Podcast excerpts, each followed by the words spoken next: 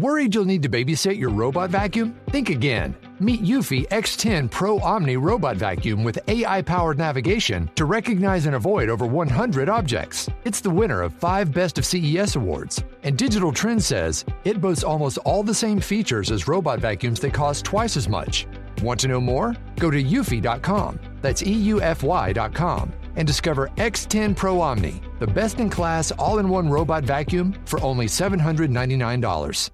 Hey, Dave. Yeah, Randy. Since we founded Bombas, we've always said our socks, underwear, and T-shirts are super soft. Any new ideas? Maybe sublimely soft. Or disgustingly cozy. Wait, what? I got it. Bombas. Absurdly comfortable essentials for yourself. And for those facing homelessness. Because one purchased equals one donated. Wow, did we just write an ad? Yes. Bombas. Big comfort for everyone. Go to bombas.com slash ACAST and use code ACAST for tyve procent off your first purchase. Mange af os har jo lært, at frygten, det var måden, vi kunne skabe forandringer på. Udfordringen er bare, at de forandringer, vi skaber på en brændende platform på frygt, de lykkes meget sjældent. Lars, hvad troede du ledelse var, da du startede som leder tilbage øh, som enogtyve-årig? Nok en gang i halvfemserne, tænker jeg. Det er fuldstændig rigtigt. Det var i starten af halvfemserne.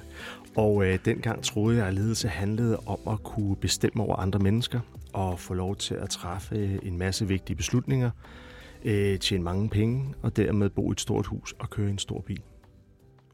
Jeg er heldigvis blevet klogere. Spændende. Lars, du er jo øh, strategisk rådgiver, foredragsholder og forfatter. Jeg har lige fundet ud af, at øh, dit mellemnavn er Sander, og øh, man udtaler dit efternavn Matjeka. Det er rigtigt. Og øh, du har otteogtyve års ledelseserfaring fra rigtig mange forskellige virksomheder og typer og brancher. Øh, senest var du C E O i Aller Media. Og øh, man kan sige, at du er først og fremmest leder af geschæft. Men for mig at se, når jeg sidder og kigger på dig og hører, hvad du, hvad du taler om, når du er offentlig, som du er meget, så er du også en thought leader, synes jeg, på øh, det, du selv kalder væredygtig ledelse. Og øhm, man kan sige, at på en eller anden måde sidder inkarnationen af fremtidens leder, i hvert fald i min mave, overfor mig lige nu. Og det tager jeg som et stort kompliment. Ja. Tak. Gør du ikke det? Hvad vi... Øhm, hvad vi øh, nu ved jeg ikke, hvor gammel du er nu, Lars, men jeg vil spørge, hvad vil den nuværende Lars så have fortalt den enogtyve-årige Lars om ledelse? Den nuværende Lars ville for det første have haft en langt mere ydmyg tilgang til ledelse. Og øh, på nuværende tidspunkt, så er det ekstremt vigtigt for mig at øh, have et blik for, at øh, alle resultater af en virksomhed bliver skabt af mennesker. Mm. Og at vi skal være i stand til at skabe de resultater uden at misbruge mennesker. Faktisk i stedet for at bygge mennesker op samtidig med, at vi skaber resultaterne. Og det er jo essensen i væredygtigheden. Vi kan også tælle den regenerative ledelse. Og det er ekstremt vigtigt for mig. Og Re- det... Regenerativ? Bruger man det ord? Ja. Ja, okay.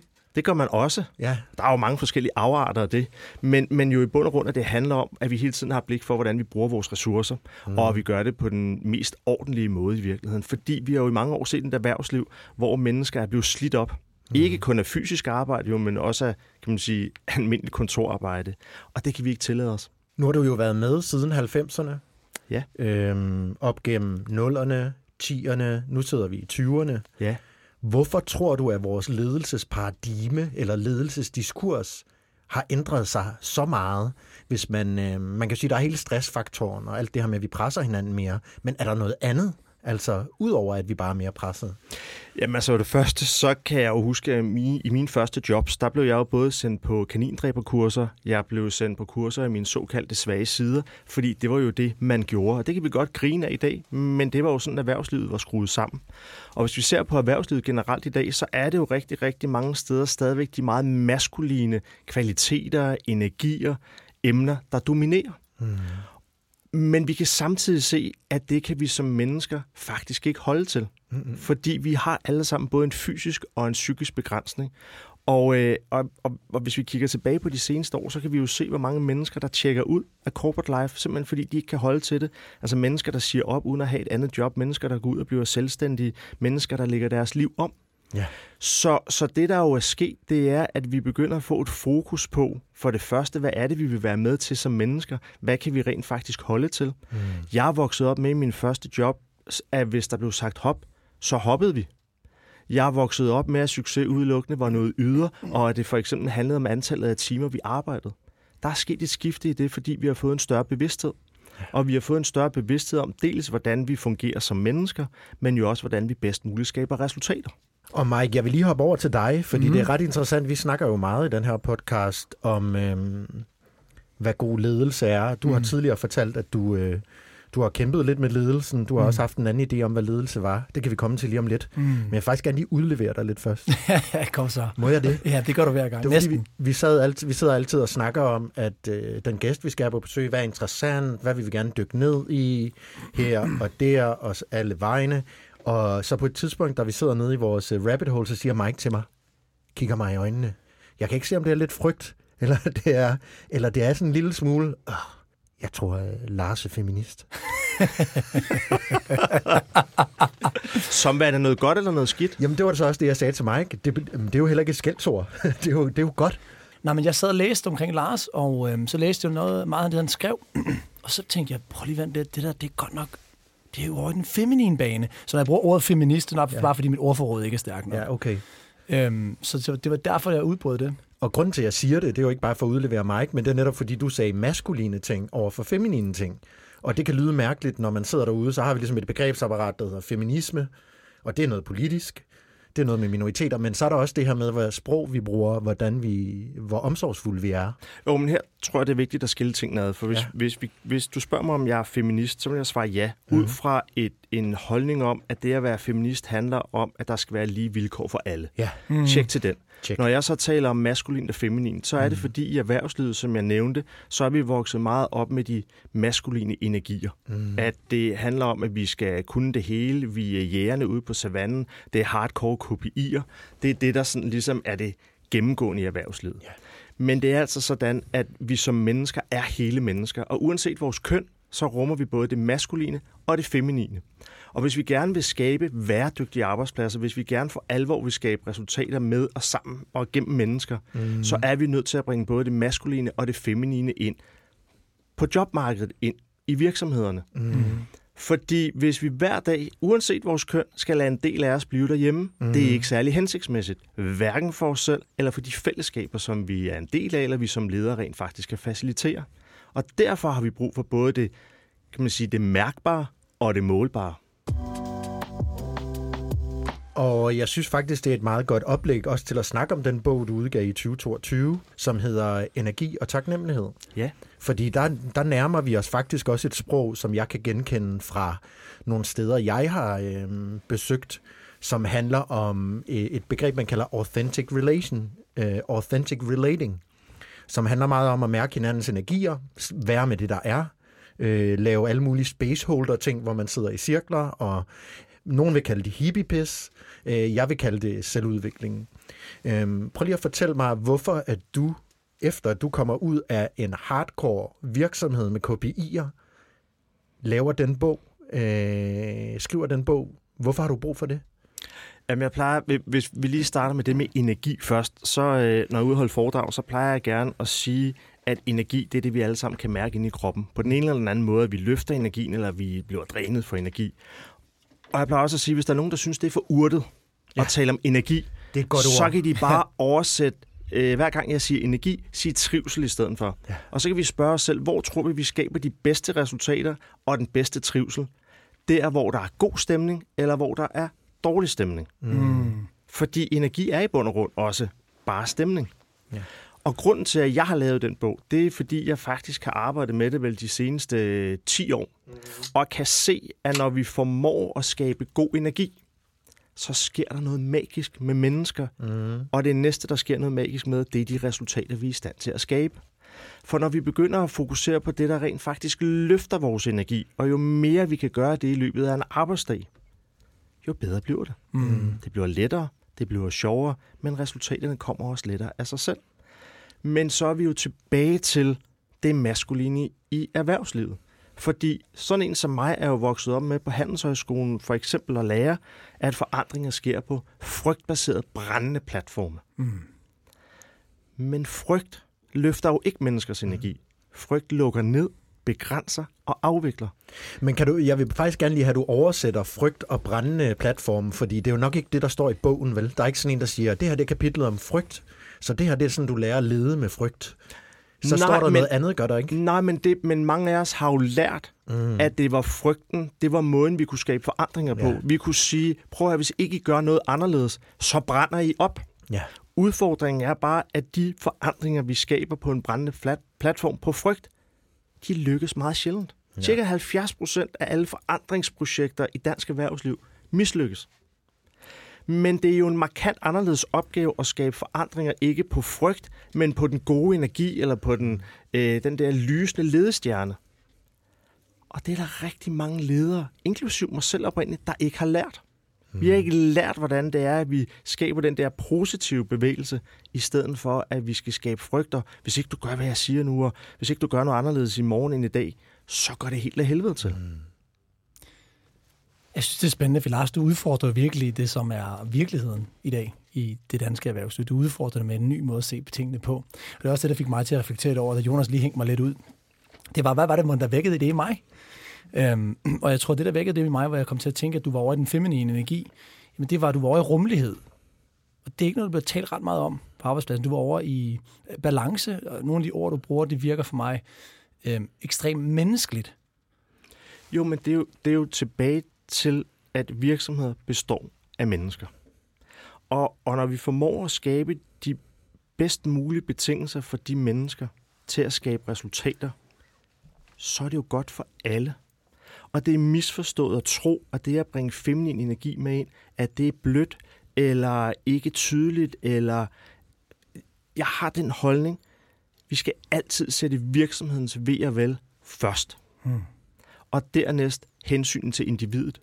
Så hvis det for eksempel betyder, at vi for at sikre virksomhedens ve og vel skal fyre femogtres mennesker, som er en af de ting, jeg har gjort i mit forløb, så skal vi gøre det. Hmm. Og det er jo min beslutning og mit ansvar. Men det er ikke ens betydende med, at vi ikke skal sørge godt for de femogtres mennesker, der skal forlade virksomheden.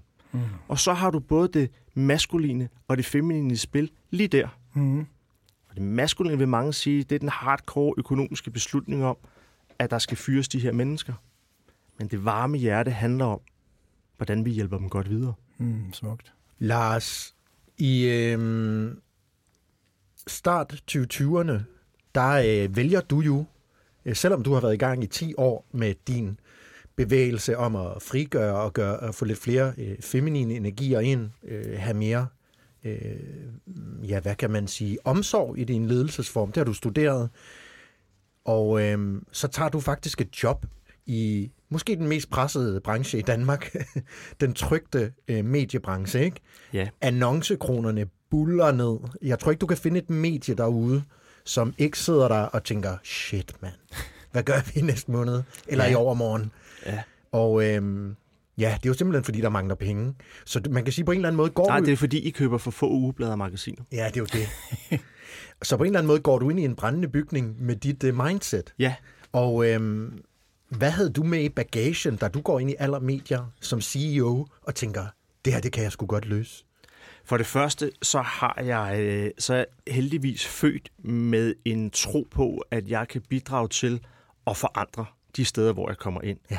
Jeg er født med en grundlæggende optimisme og tro på, at tingene kan blive bedre. Og derudover så havde jeg en lang årrække i dansk erhvervsliv, hvor jeg typisk var den, der var blevet kastet ind i ting, som skulle øh, ryddes op i, forandres, transformeres, hvor der skulle skabes nye indtægtskilder. Så det var det, jeg går ind med. Ja. Men mest af alt en tro på, at det var muligt. Ja. Mm. Og heldigvis var meget muligt. Det var ikke det hele, der var muligt. Jeg er jo helt op at ringe, da jeg sidder og researcher på dig og læser, at med de her seks hundrede medarbejdere, du så får under dig, så noget af det første, du gør, det er, at du øh, spiller din yndlingssang for fuld udblæsning, der ja. du ligesom bliver ansat øh, og skal ja. ind og påvirke. For det første, så det, det sætter i mig, det er, hold kæft, Lars er sgu ballsy, fordi han kommer med alt det, han har. Du står ved det. Og øh, ja, så, så vil jeg bare gerne lige ind i, hvad tænker du der, da du kommer ind og siger, nu tager jeg faktisk scenen med det, jeg tror på? Det er et godt spørgsmål. Jeg øh, tror, det var vigtigt for mig meget, meget... Det, det er rigtigt, det var dagen efter, jeg blev udnævnt. Der var øh, i forvejen planlagt et øh, møde for alle medarbejderne. Og øh, fordi tingene var sket så hurtigt, så vidste jeg i bund og grund ikke, hvad jeg skulle bruge det møde til. Fordi hele agendaen var jo lavet om.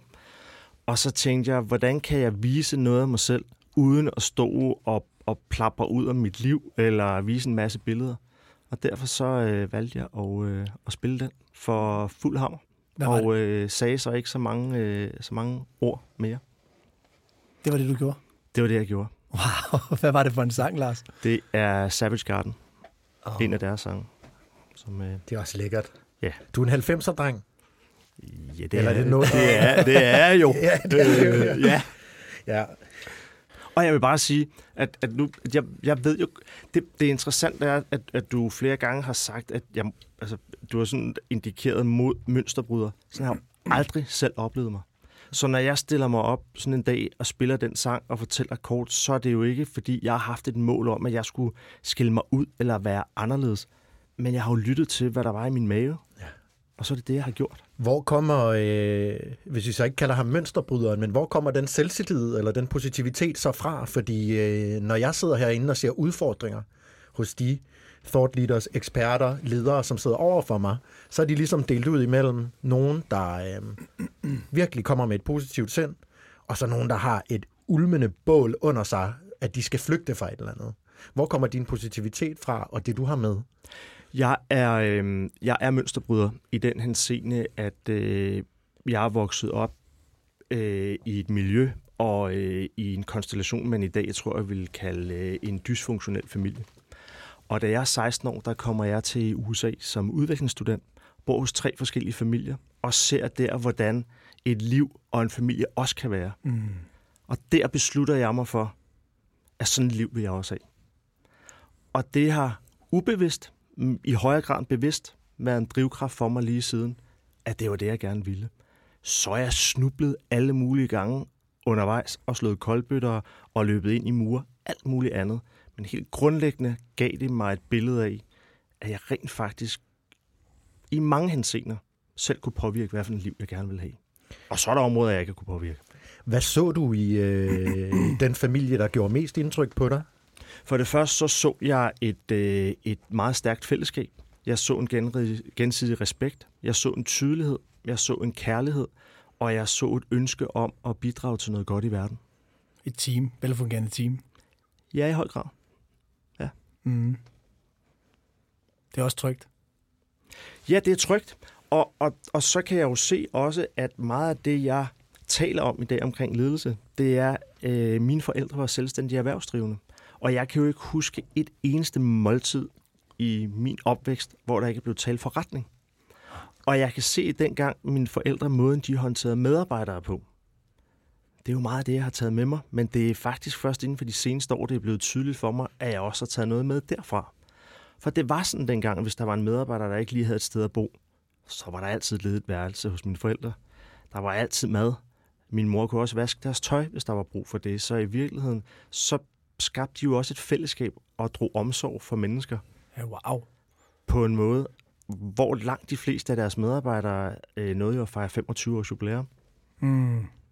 Ja. Det er ikke nødvendigvis, det er en fordel i dag. Det er ikke det, jeg siger. Men det siger jo noget om den loyalitet, loyalitet ja. Der er blevet skabt. Når du taler om at skabe... Nu har vi talt lidt om energi i ledelse, og hvad det betyder. Og hvis det så bliver for urtet, så var det, du sagde trivsel, ikke? Trivsel eller stemning, ikke? Trivsel eller stemning. Ja.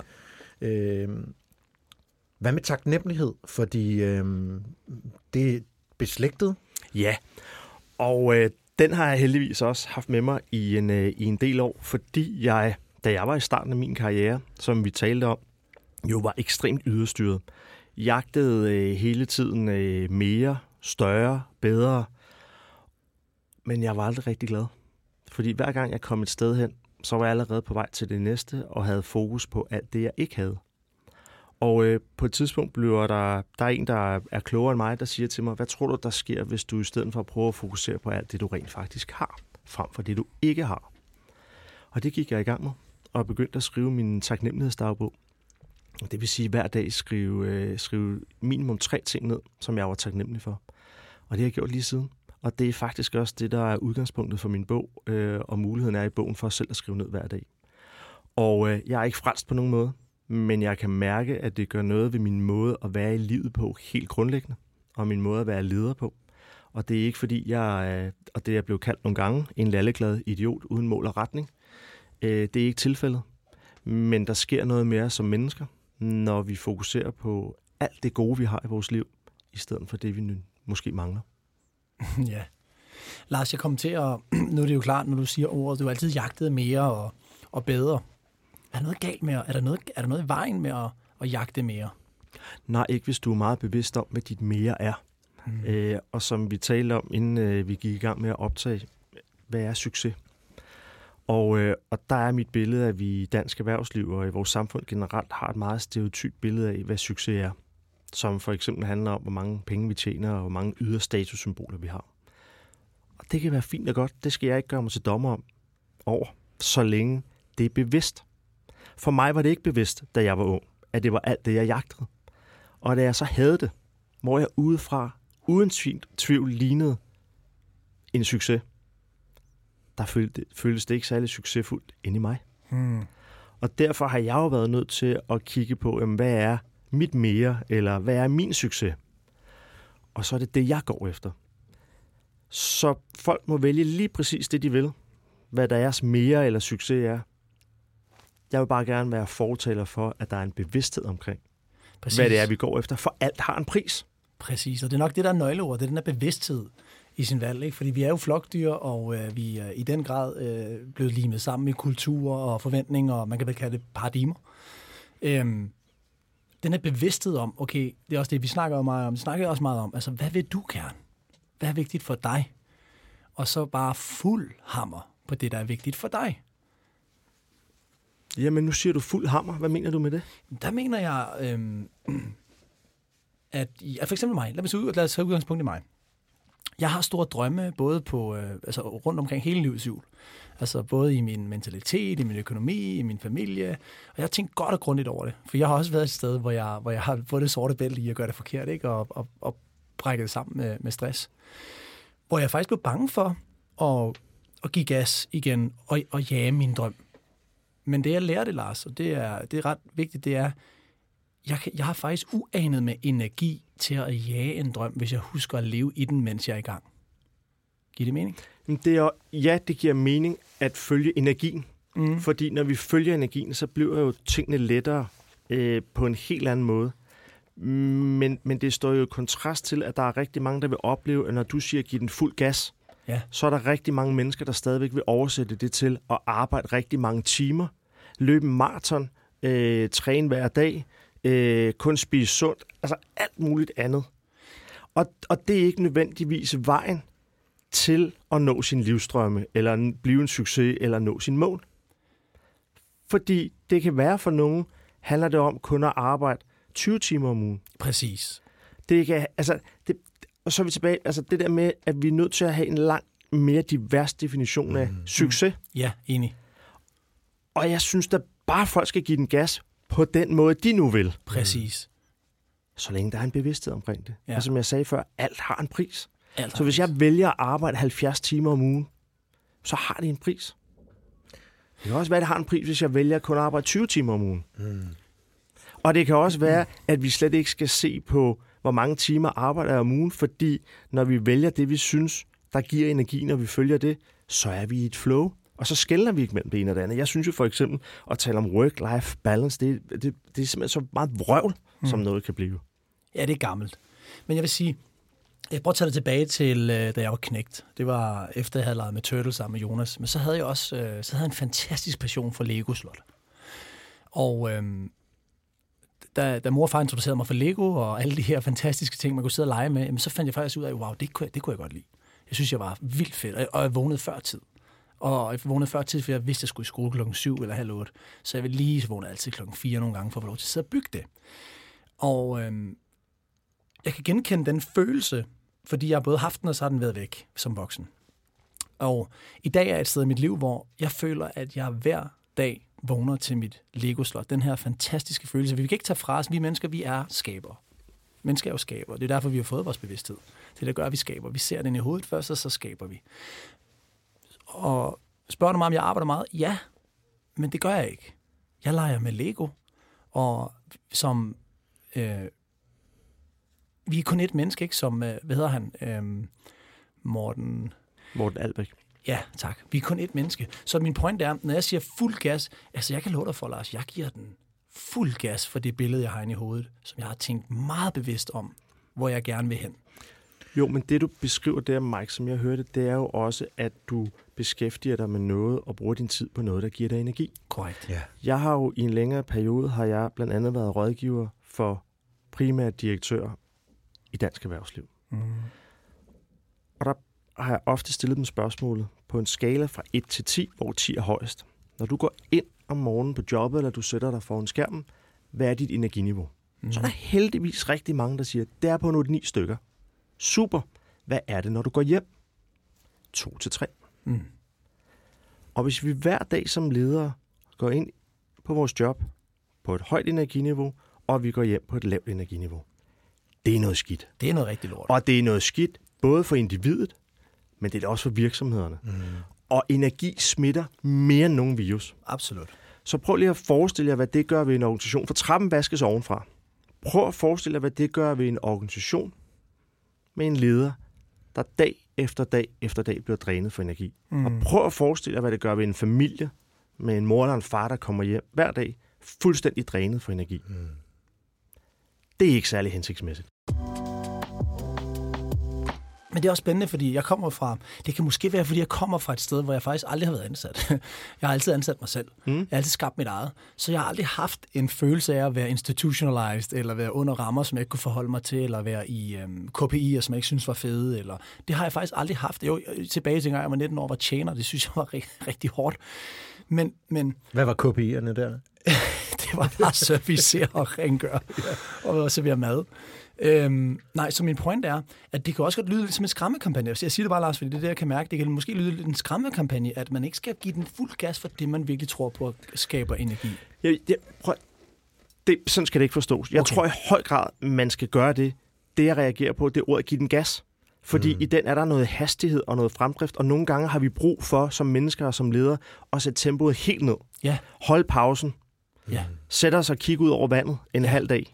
Så, så det er den, jeg opponerer mod. Jeg opponerer på ingen måde imod, at vi skal forfølge energien, og vi skal gøre meget mere af det, der giver os energi, fordi det er jo der, vi også kan udløse et potentiale.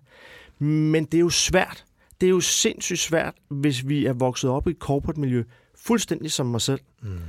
Og bilen er der nu, huset er der, sommerhuset er der, prestigen er der, stjernerne på skuldrene er der. Rigtigt. Så skal der for de fleste mennesker ret meget til at gøre op med alt det, selvom vi hver dag bliver drænet for energi.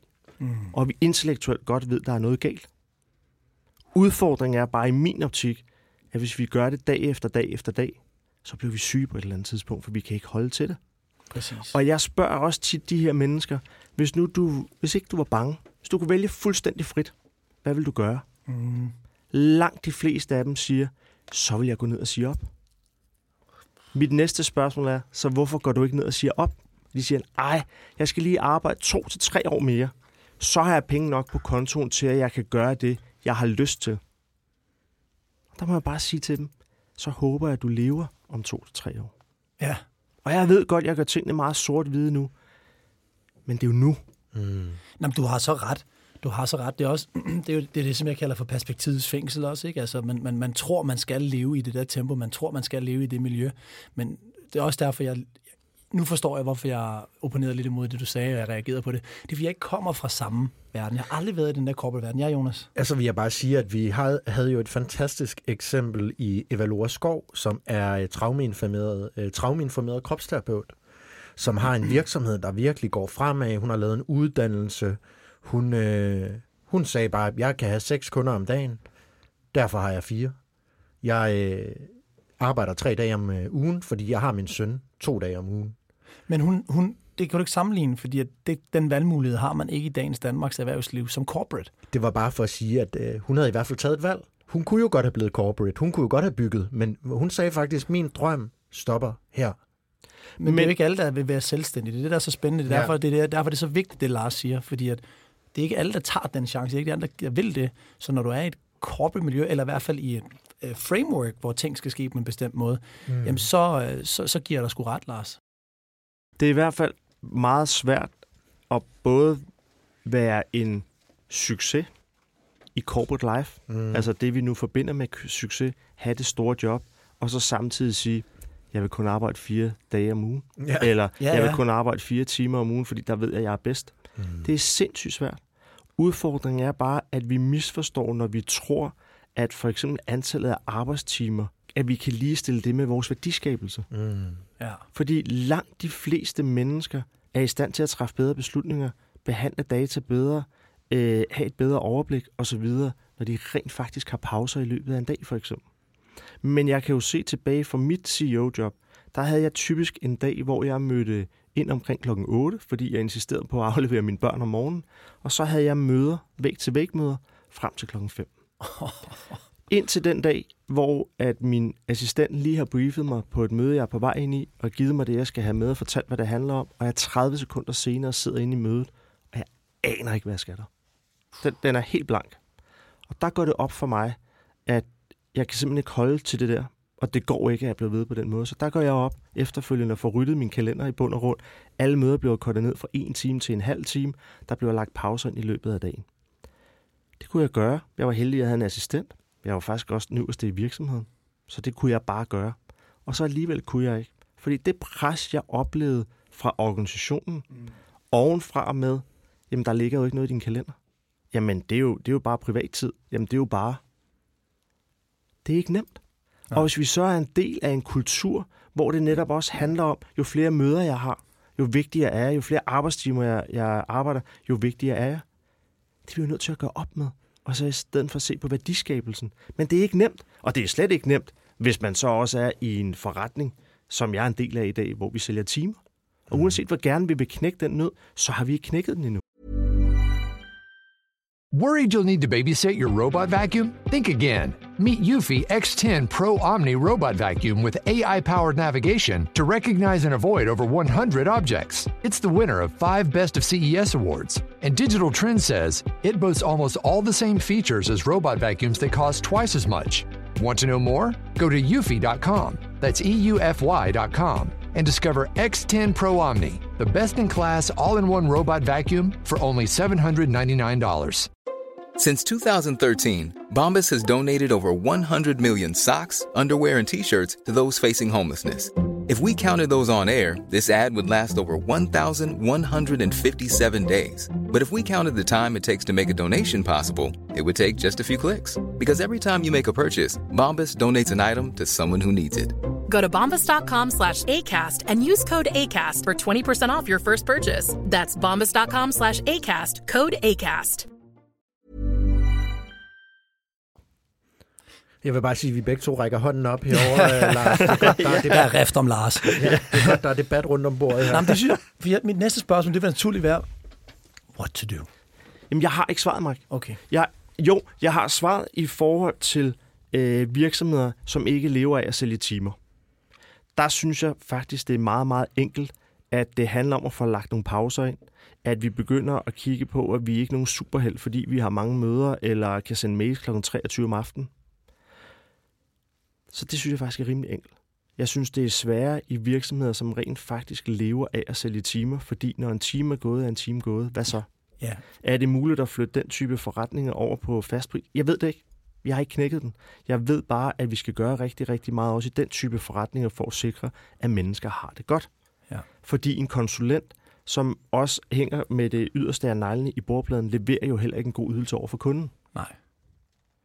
Det minder mig om, vi havde en snak, det var jeg tidligere på øh, min lille YouTube-kanal, øh, hvor jeg sagde, hvor jeg, fortalte, jeg mener ikke, om jeg fortalte den, hvor jeg lavede min, mit svenske selskab, der gik jeg fra teambaseret til opgavebaseret. Jo. Ja, det var, ja. Det var en hård opgave. Ja. Det var en rigtig, det vil sige, at det jeg gjorde, det var, at jeg fandt ud af, shit mand, altså mange de, øh, de efterlignede mig, og jeg var jo i gang. Jeg, jeg kunne godt lide at sidde, det var mit firma, så de efterlignede jo mig, så jeg blev nødt til at tage hjem. Og så tænkte jeg, jeg har ikke lyst til at tage hjem, jeg vil jo gerne sidde og arbejde. Så tænkte, det kan jeg ikke gøre, for jeg er jo leder, så jeg havde sådan en paradoks. For jeg kunne godt finde på at sidde til klokken ni om aftenen, på det tidspunkt havde jeg ikke familie eller, eller ret meget andet. Og jeg nød det. Det var mit Lego-slot, ikke? Og jeg var også ejer af selskabet, så en helt anden verden. Så lyttede jeg til en amerikaner, som er kommet med noget banebrydende, og han havde sgu gjort det opgavebaseret, hvilket betød, at jamen, der er jo no time. Altså, du, kom, du møder ind, når du vil, og du arbejder, når du vil. Du skal bare levere det og det og det til en form for kvalitet, som vi virkelig kan godkende alle sammen. Og det brugte jeg tre måneder på at indføre. Det var voldsomt svært. Ja. Men nej, altså prøv at høre, det, det, men vi blev ti gange mere effektive, ti gange mere glade, og, altså, og vi fik ansøgninger ind fra profiler, som vi normalt ikke vi kunne have tiltrukket i den position, vi var med vores markedsandel overhovedet. Fordi de havde hørt, hey, prøv lige, der sker noget der. Ja. Så, så mm. jeg føler dig. Lars, hvad var konsekvensen for dig, efter at du havde det blackout, hvor du lige så, du kunne have været i Mumbai, du kunne have været i Ølstykke? Ja, jeg, lige der kunne jeg have været hvor som helst. Hvad var, hvad, jamen, jamen, man kan sige, jeg var så heldig, så, så det var bare det. Jeg, jeg nåede heldigvis ikke at brage ind i væggen med fire hundrede timer. Øhm, så det gik op for mig der, jeg var nødt til at lave det om, og det gjorde jeg jo så. Og derfor efter noget tid fik jeg øh, ændret rytmen og vanen, og fik lagt nogle pauser ind i løbet af dagen. Også selvom det ikke var uden modstand. Øh, og det ved jeg stadigvæk, at jeg skal have pauser, jeg skal have ro ind i min hverdag, så performer jeg allerbedst. Hvordan gør du det, Lars? Prøv at give os noget konkret, som vi måske kan få. Jamen, det gør jeg helt konkret ved, at jeg mediterer. Mm-hmm. Det gør jeg forskellige varigheder. Nogle gange kan det være ti minutter, nogle gange kan det være op til en time, afhængig af, hvordan min dag ser ud. Jeg går øh, som udgangspunkt hver dag med min hunde ved vandet, der starter min dag, øh, uden noget i ørerne, bare i stilhed. Hvor bor du hen, Lars? Jeg bor ved Amager Strand. Nice. Og, øh, og jeg prøver på at holde pauser i løbet af dagen, hvor jeg ikke er på telefonen, øh, men hvor der er pause. Og jeg prøver at forklare sådan en pause. Det tror der er mange mennesker, som faktisk ikke forstår. Jamen, hvis jeg kan komme til det, så går jeg en tur. Så er jeg lige ude og få noget frisk luft, og det kan også bare være ti minutter. Det kan også være, at jeg sidder og kigger ud af vinduet. Det kan også være, at jeg lige går rundt og taler med et par kolleger. Du gør det, men, du har lyst til. Men jeg er væk fra skærmen, og jeg er væk fra min telefon. Vi har en tendens til ofte, når vi skal holde pause fra en opgave, så griber vi vores øh, telefon, ja. Og så sidder vi og kigger på LinkedIn og Facebook og Insta i stedet for. Det er ikke en pause. Det er ikke særlig hensigtsmæssigt. Så er jeg jo så heldig nu, så jeg har mit primære virke i en organisation, hvor der bliver arbejdet med pauser, øh, hvor vi arbejder med Pomodoro, som handler om at arbejde effektivt i femogtyve minutter, fem minutters pause osv. Så jeg bliver også hjulpet lige nu af nogle ydre omstændigheder, der rent faktisk gør det både acceptabelt, men også at der er nogle systemer, der gør det lettere for mig at holde pauserne. Og, og den der Pomodoro synes jeg faktisk også er ret interessant. Nu har jeg læst ret meget, det kunne være, at du ved noget om det, og det er et godt emne jo, for jeg synes jo, at den teknik er genial. Fordi den har jeg selv kunne mærke. Men så fandt jeg ud af, for et par år siden, i forhold til neuroscience, at du ved, når vi mennesker, vi kommer ind i det, som hedder et flow state. Ja. Det tager typisk mellem tyve og tredive minutter. Og Pomodoro, den, den klipper den jo lige, inden du kommer ind i det flow state. Og, og det jeg gjorde, det var, at jeg fandt ud af, og det igen, bevidst, jeg var bevidst i det her, Lars, jeg fandt ud af, at mine formiddagstimer, der har jeg ikke lige så meget brug for pause, som jeg har i eftermiddagstimerne. Så jeg lagde nogle rigtig lange fokus-sessions ind i formiddagstimerne, og så godt med pauser ind i eftermiddagstimerne. Der tror jeg, for det første, så tror jeg, det er et trospørgsmål. Og der er jo flere forskellige måder at arbejde på, men for eksempel i Målvingen, hvor jeg er nu, der er alle formiddage er mødefri. Mm. Så frem til elleve femten er der ingen møder. Der er fokustid. Og så kan du vælge, om du vil bruge det i en lang øh, øh, køre, eller du vil bruge Pomodoro. Fredag er der Project Friday. Der kører alle Pomodoro frem til klokken elleve femten cirka. Så der er det for hele virksomheden. Fedt. Hvad er effekten, Hvad er effekten der, synes du? Hvad føler du? Jamen, effekten har jo været, at øh, vi går på weekend fredag klokken tolv. Og det er, fordi effektiviteten på, på, i løbet af ugen er blevet så meget bedre, at det rent faktisk er muligt at gå hjem fredag klokken tolv. Ej, hvor er det godt. Så det kan jo godt lade sig gøre. Ja da. Hvor starter øh, skiftet fra at være en gammel runkedor, en rynket elefant af en virksomhed, og så til, ligesom, ligesom Målvinkel. Hvad fanden er det for et ord? Runkedor. Kender du det? Jeg har hørt det før. Ja, du har jeg tror, det er mange det år siden, jeg har wow. hørt det. det ja. Sådan en nostalgisk øh, sprogkasse, vi Men har. Det, var, det kommer faktisk tit tilbage til mig fra en anmeldelse fra dengang, jeg var kulturjournalist, hvor min gode ven og kollega Anders Kold skrev en anmeldelse af Metallica, der havde lavet et album med Lou Reed. Og så sagde han, han gav det en stjerne og sagde, det lød som to runkedorer, der sked morgendiarré over kors. Okay, det var heller ikke så pænt. Nej, det er et vildt billede, ikke? Jo, oh, det må man sige. Men øhm, jeg kom fra Hvad er det, der gør, at Målvinkel for eksempel så tager teten på at implementere ting som det, når andre virksomheder ikke gør det? Jamen for det første, så har de en ambition om at vil gøre en mærkbar forskel, både for deres kunder og for medarbejdere. Ja. Og for det andet har de haft et ønske, og har et ønske om, at alle os, der er en del af organisationen, mm-hmm. skal få energi af at gå på arbejde. Ja. Så det er to sådan ret grundlæggende ting i forhold til at gøre noget andet, end det vi plejer. Men hvor kommer det fra? Er det en mand eller kvinde, der tager den beslutning, eller hvad, hvad tror du? Fordi... Ja, nu har jeg jo kun været en del af organisationen en måneds tid, men ja. jeg kan se, at det er jo fordi, der i organisationen er og har været nogle fremsynede mennesker, ja. der har helt grundlæggende haft et ønske om at skabe virksomhed på en anden præmis, ja. end det vi kender. Ja. Og når du så spørger, hvad kan vi gøre i de der store øh, legacy-virksomheder, mm. så kan det helt klart være svært at gennemføre noget lignende i hele virksomheden fra mm. den ene dag til den anden. Men der vil min opfordring være, start med en afdeling, start med et team, start med en division, prøv nu tingene af, ja. og se, at de rent faktisk godt kan være anderledes. Og vi begynder jo heldigvis at have flere og flere eksempler på virksomheder herhjemme, mm. som for eksempel også arbejder fire dage, fire og en halv dag, som, som vi gør i Målvingen. Og vi er jo nødt til at prøve tingene af. Ja. I Målvingen er der også prøvet alle mulige ting af, inden jeg er kommet til. Vi prøver stadigvæk ting af. Mm. Og så kigger vi på, det virker det, virker det ikke. Hvad synes medarbejderne? Hvordan ser temperaturmålingerne ud? Hvis ikke det virker, så gør vi noget andet. Ja. Så det kræver også et mod til at prøve at gøre noget andet, det end det, vi har gjort tidligere. Men, men mange steder i dansk erhvervsliv er vi jo så fastlåste, mm. at vi slet ikke kan se os ud over, at vi kan gøre tingene på en anden måde, end vi plejer. Så start i en lille skala.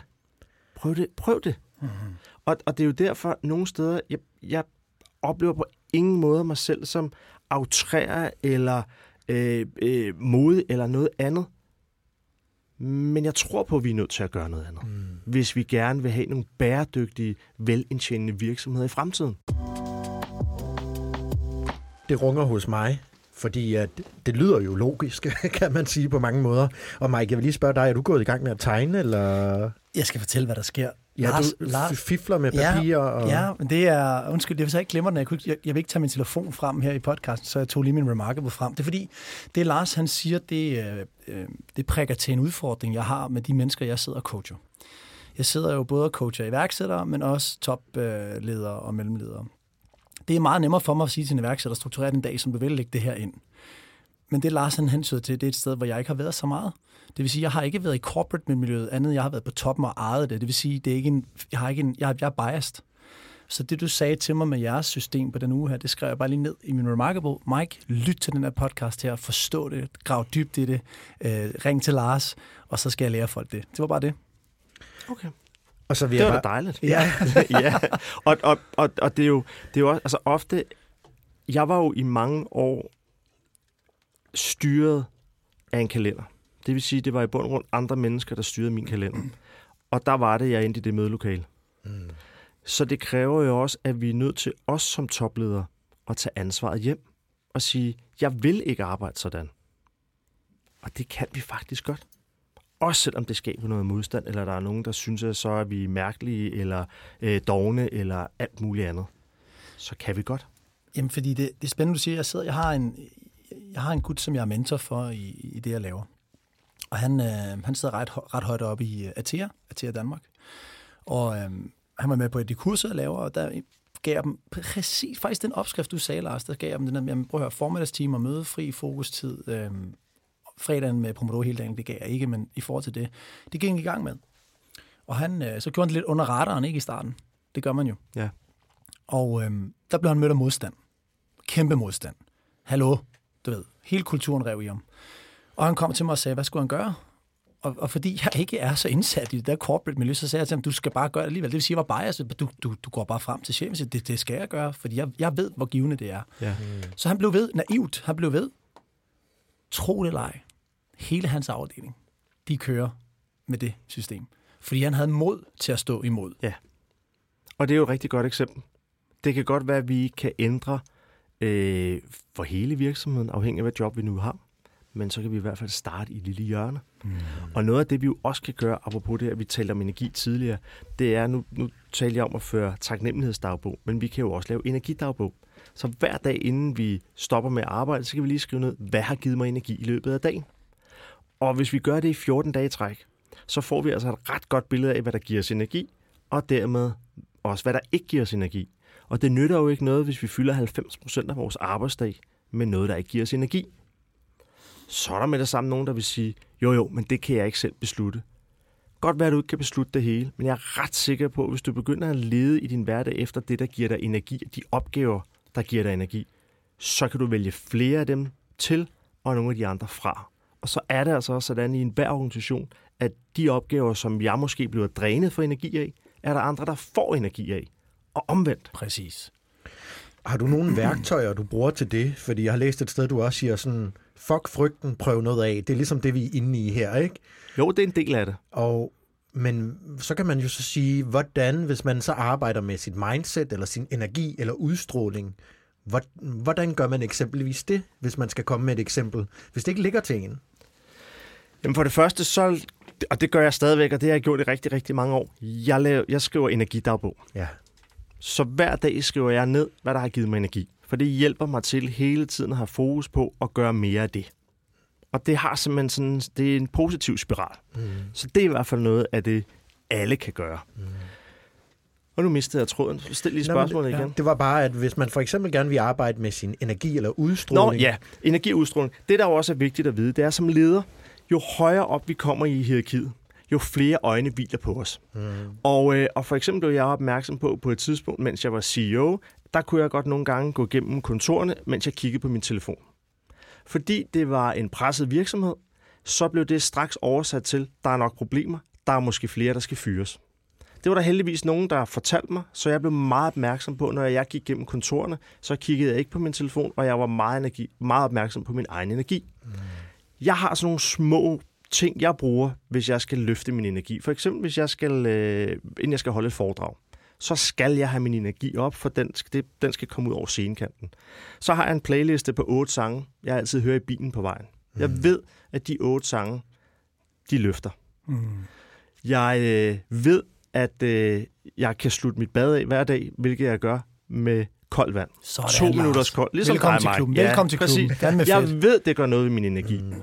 Jeg ved, jeg kan gå ned og dyppe mig i havet. Det gør noget med min energi. Jeg har sådan en, jeg ved, at øh, hvis derhjemme i familien lige er lidt trykket stemning, og en af pigerne er lidt sure, det har været en dårlig dag, så ved jeg, at vi kan fyre op for musikken og danse hjemme på stuegulvet. Mm. Så der er så sådan nogle teknikker til, hvordan vi kan arbejde med vores energi. Det, jeg hører dig sige, det er, du er refleksionens mand.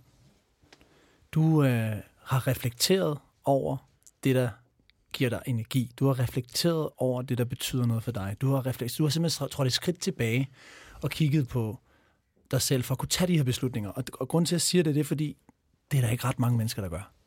Og øh, jeg tror, en af de vigtigste egenskaber, vi som menneske skal bruge, som vi har fået, som dyr ikke har, og en af dem, det er refleksion.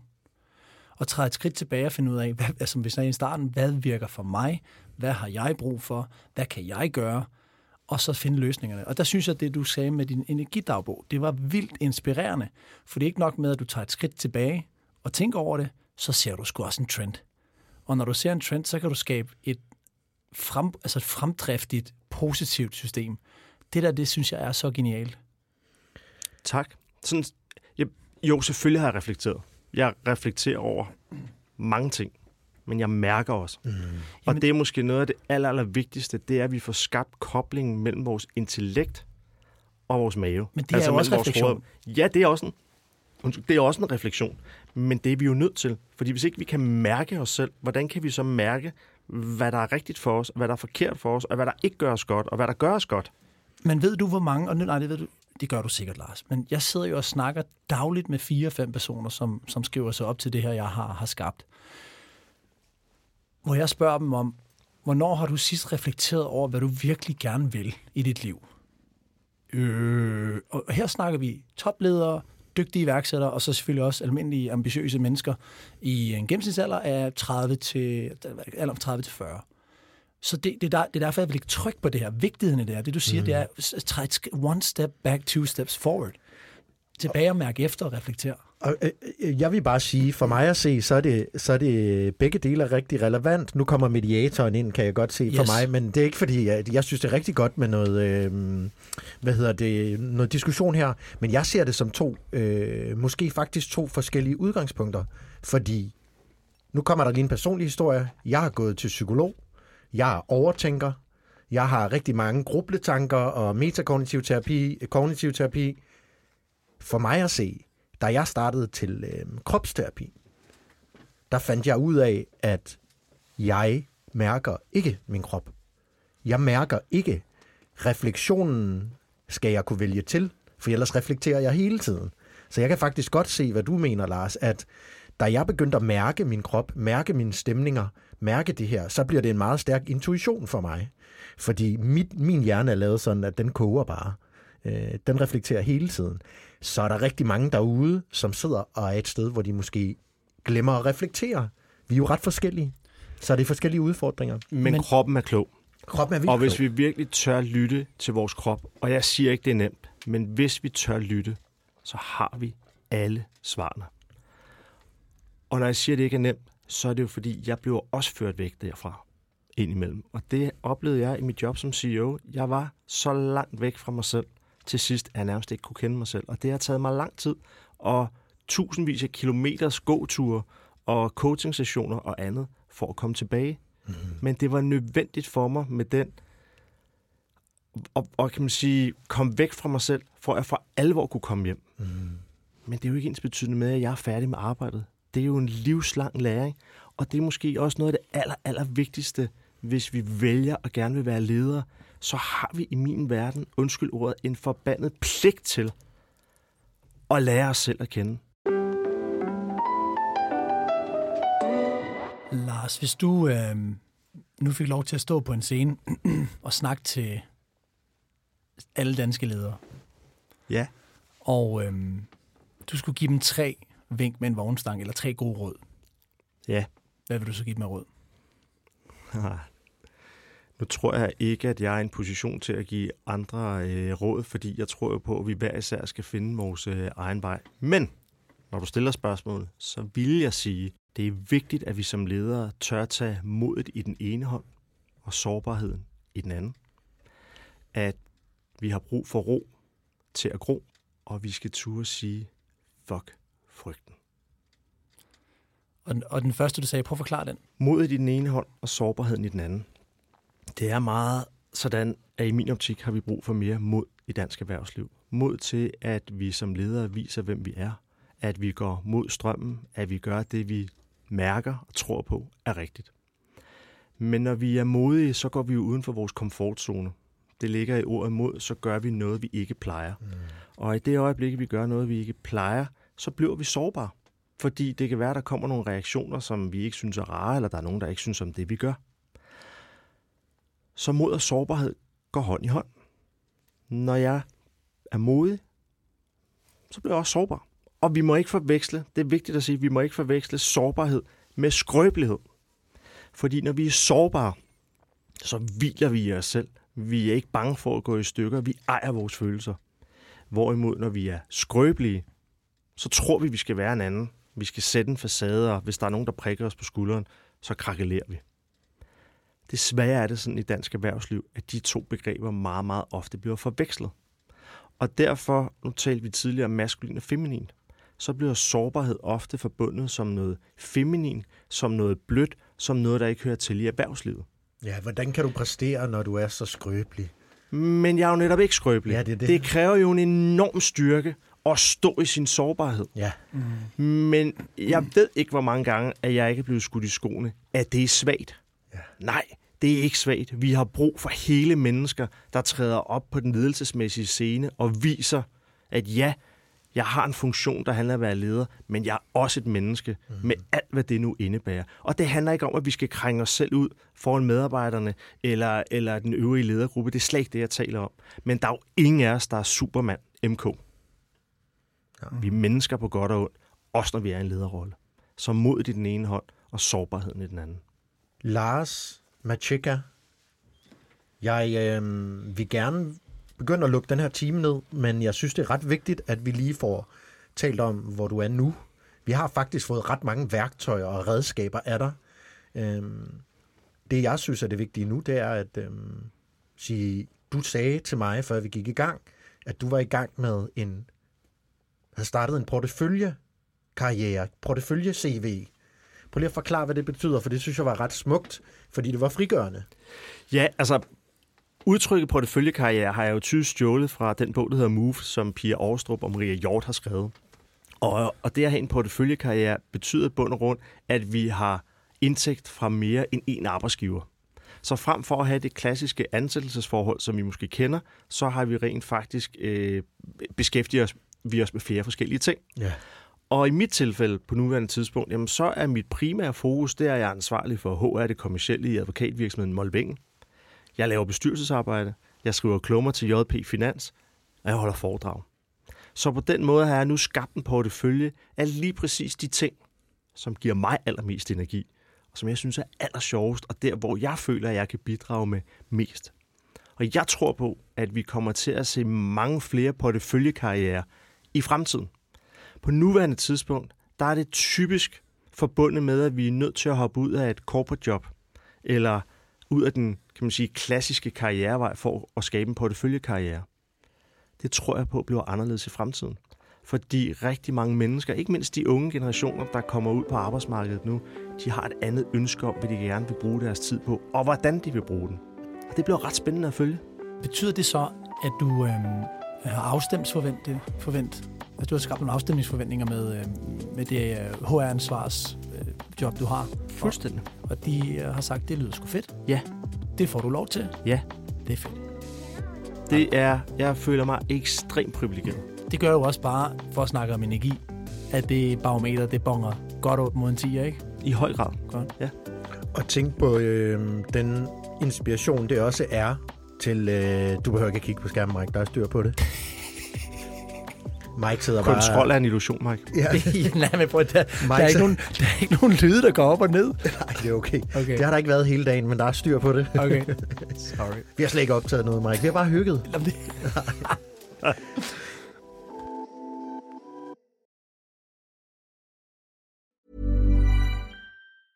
Worried you'll need to babysit your robot vacuum? Think again. Meet Eufy X ten Pro Omni Robot Vacuum with A I-powered navigation to recognize and avoid over one hundred objects. It's the winner of five Best of C E S awards. And Digital Trends says it boasts almost all the same features as robot vacuums that cost twice as much. Want to know more? Go to eufy dot com, that's E U F Y dot com, and discover X ten Pro Omni, the best-in-class all-in-one robot vacuum for only seven hundred ninety-nine dollars.